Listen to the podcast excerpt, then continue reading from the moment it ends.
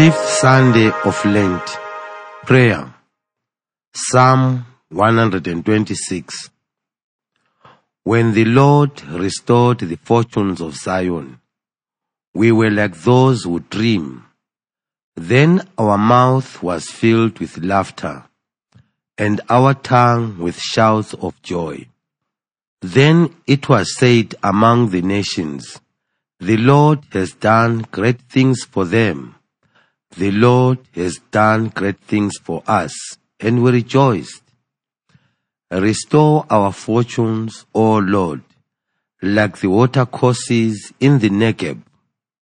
May those who sow in tears reap with shouts of joy. Those who go out weeping, bearing the seed for sowing, shall come home with shouts of joy, carrying their sheaves. Reading the Word. First reading Isaiah chapter 43. Thus says the Lord, who makes a way in the sea, a path in the mighty waters, who brings out chariot and horse, army and warrior. They lie down, they cannot rise. They are extinguished, quenched like a wick. Do not remember the former things, or consider the things of old. I am about to do a new thing. Now it springs forth. Do you not perceive it? I'll make a way in the wilderness and rivers in the desert. The wild animals will honor me, the jackals and the ostriches. For I give water in the wilderness, rivers in the desert to give drink to my chosen people, the people whom I formed for myself, so that they might declare my praise. Second reading. Philippians chapter 3 I regard everything as loss because of the surpassing value of knowing Christ Jesus, my Lord. For his sake, I have suffered the loss of all things, and I regard them as rubbish, in order that I may gain Christ and be found in him, not having a righteousness of my own that comes from the law, but one that comes through faith in Christ, the righteousness from God based on faith. I want to know Christ and the power of his resurrection and the sharing of his suffering by becoming like him in his death. If somehow I may attain the resurrection from the dead. Not that I have already obtained this or have already reached the goal, but I press on to make it my own, because Christ Jesus has made me his own. Beloved, I do not consider that I have made it my own, but this one thing I do, forgetting what lies behind and straining forward to what lies ahead. I press on towards the goal for the prize of the heavenly call of God in Christ Jesus. Gospel. John chapter 8. Jesus went to the Mount of Olives. Early in the morning, he came again to the temple. All the people came to him, and he sat down and began to teach them. The scribes and the Pharisees brought a woman who had been caught in adultery.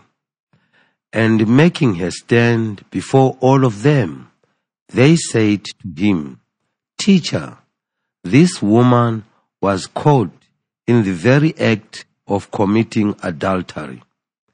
Now, in the law Moses commanded us to stone such women. Now, What do you say?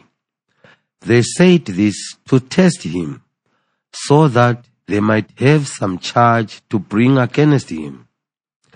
Jesus bent down and wrote with his finger on the ground. When they kept on questioning him, he strengthened up and said to them, Let anyone among you who is without sin be the first to throw a stone at her. And once again he bent down and wrote on the ground. When they heard it, they went away one by one, beginning with the elders. And Jesus was left alone with the woman standing before him. Jesus strengthened up and said to her, Woman, where are they? Has no one condemned you? She said, No one, sir. And Jesus said, Neither do I condemn you.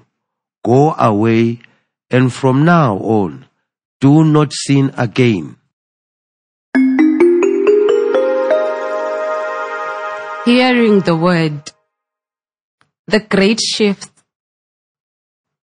The readings of the fifth Sunday of Lent present significant shifts in the understanding of salvation, righteousness, and the use of religious authority. These shifts have great implications for the correct understanding of these fundamental aspects of Christian faith and life. In the first reading, the prophet Isaiah consoles the exiled Israelites by proclaiming approaching salvation and the end of their exile. The prophet begins by alluding to a great past salvific intervention of God, namely the destruction of the Egyptian army in the waters of the Red Sea. Here, water served as a tool of destruction of Israel's oppressors. Surprisingly, the prophet then admonishes his audience not to remember the former things or consider the things of old. Is Isaiah asking the people to forget how God saved them in the past? The reason for this admonition becomes clear as Isaiah speaks of God doing a new thing. First, God intends to transform the world by watering the wilderness and desert, making them habitable for the wild animals, symbolized here by the jackals and the ostriches, who will honor God.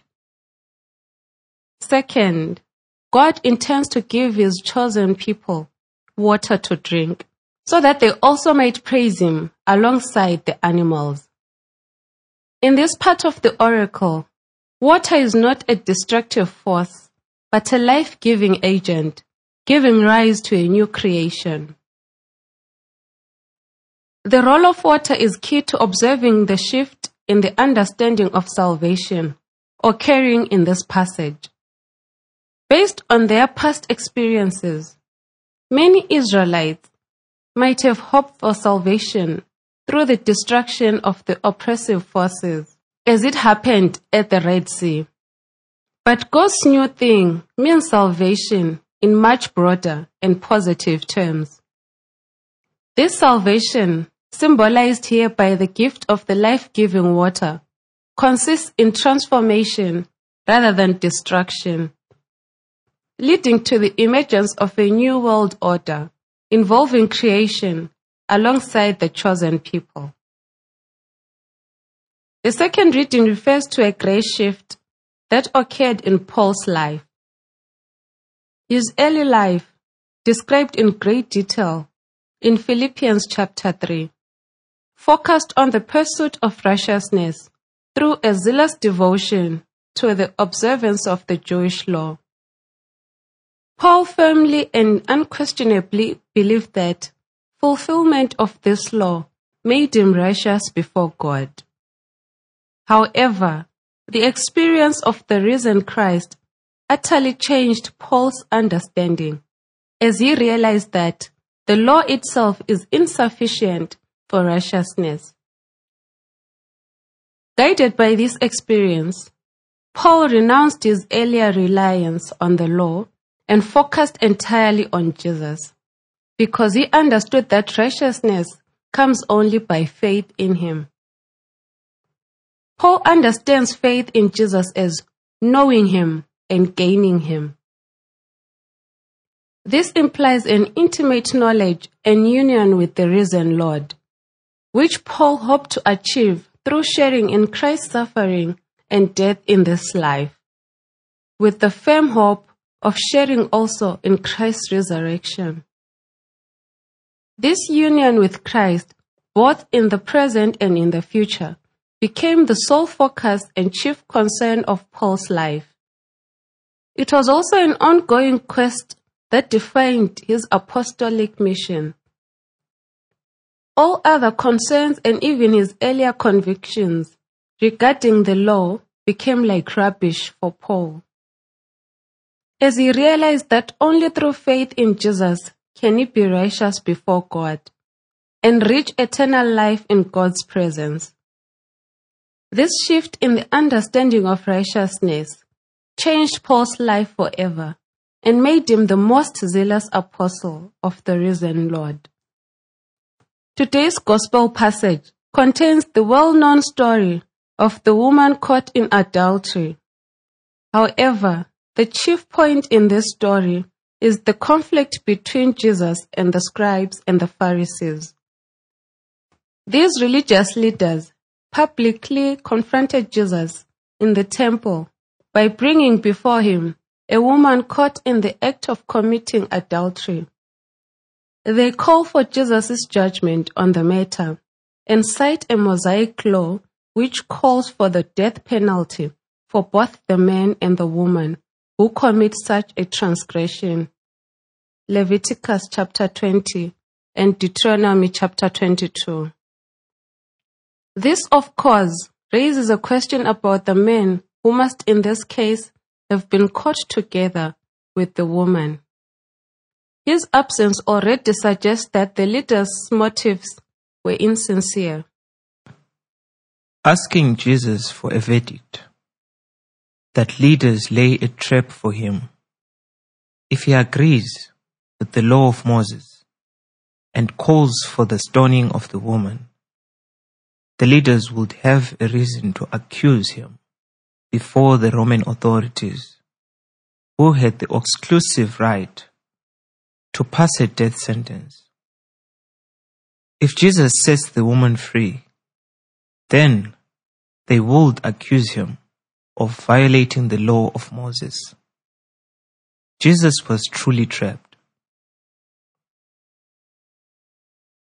Jesus found his way out of this trap by refusing to pass judgment.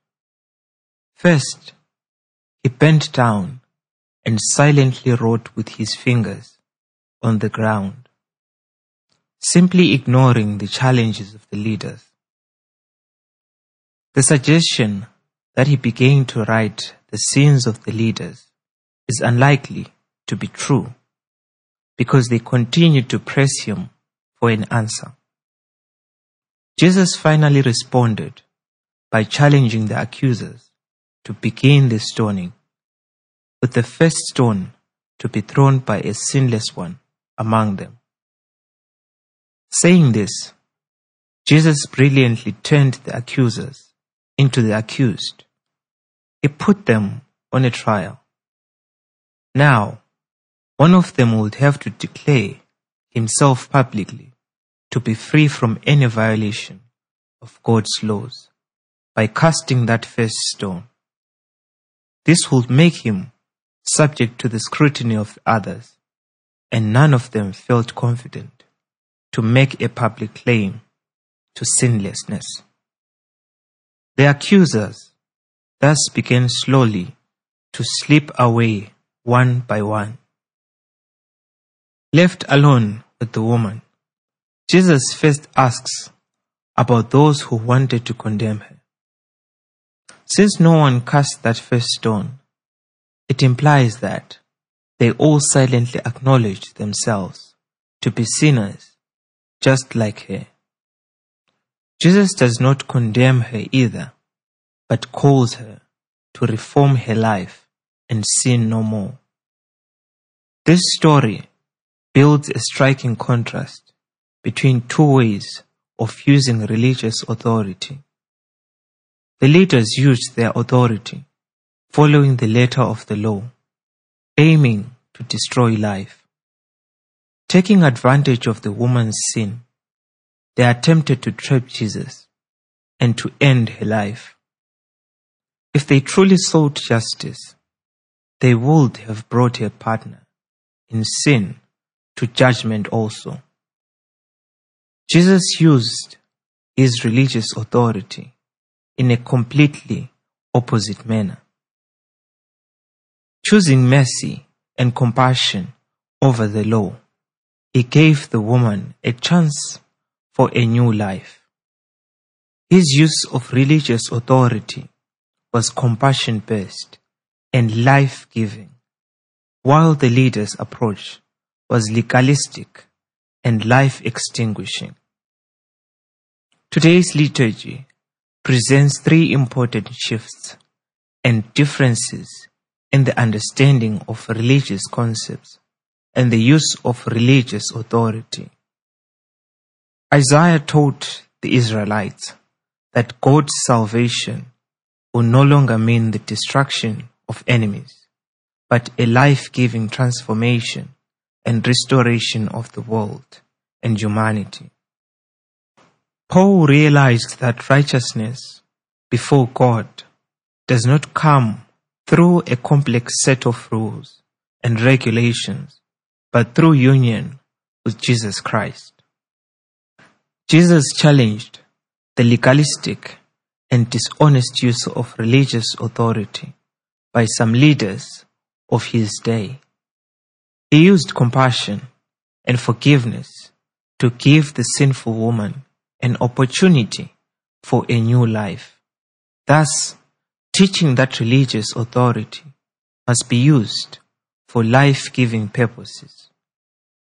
Those who comprehend and experience the newness of God's ways, as revealed in today's readings, can declare confidently with the psalmist, The Lord has done great things for us, and we rejoiced. Listening to the Word of God. For a long time, many believed that the sun revolved around the earth. Then came Nicolaus Copernicus with the heliocentric or sun-centered system, which caused a groundbreaking shift in astronomy. Thanks to that shift, we are no longer in doubt that the earth revolves around the sun. We know how our world really works and why the sun rises and sets. As a child, I believed trees move. When you look at them through the window of a moving vehicle. Now, in adulthood, there has been a shift in my perception. I know that trees do not move. I am the one on the move and not the trees. Truth does not change, but our understanding of it is subject to change. Shifts in mindsets are important, and when they impact on our behavior, we can rightly refer to them as great shifts. When the Pharisees brought before Jesus a woman alleged to have been caught in adultery. They were not seeking legal advice because they knew already what the law says. The question of the Pharisees was therefore a trap meant to test the character of Jesus and hopefully incriminate him.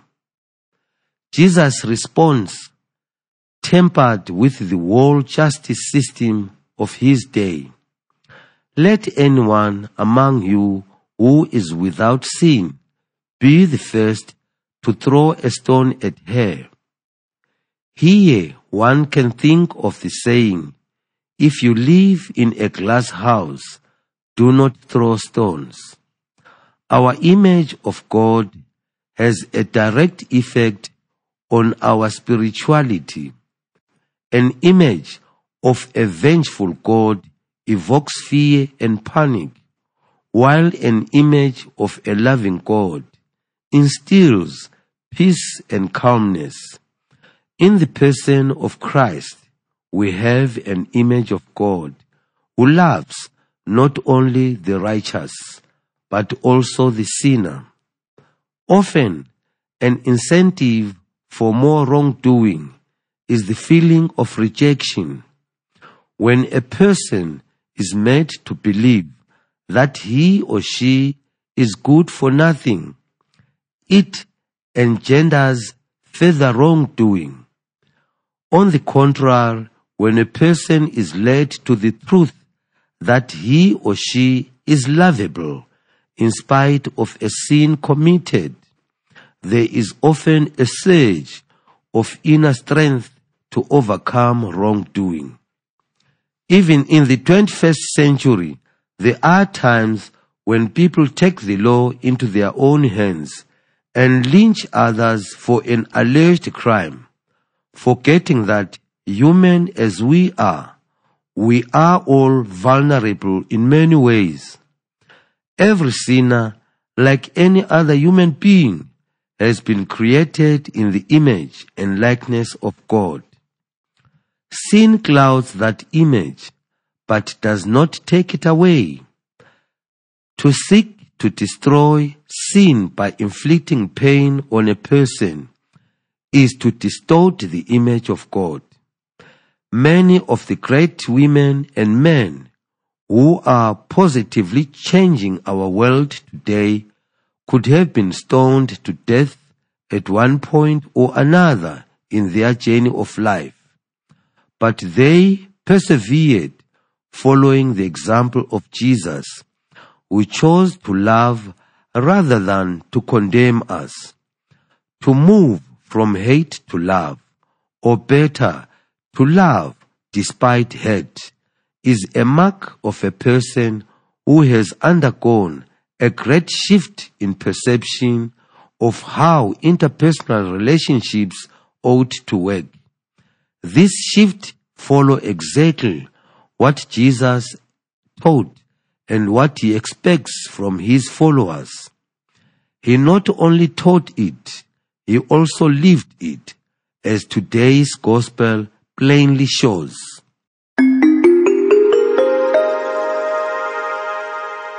If you live in a glass house, do not throw stones.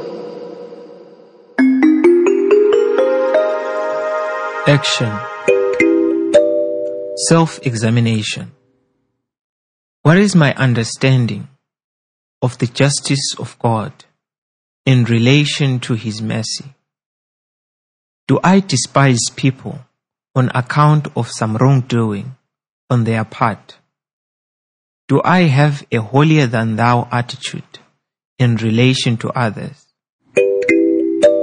Response to God. I surrender all my prejudices and ill judgments in the presence of God. I ask for pardon for the times when I have acted badly towards people I conceived as being in the wrong. I prayerfully seek a renewal of mind. Response to your world. I will strive to avoid hasty judgments and choose to have a listening heart for those whom I do not understand and who have different views on life and morality. What prejudices operate in the midst of our group? Are we judging and condemning a person or a particular group? How can we reach to them in love? Eternal Father, change my mind and heart. Give me a new vision of the world. Help me to see reality. as you see it, and to love as you love. Make my heart large enough to reach out and embrace even my enemies. For the sake of Christ, I pray.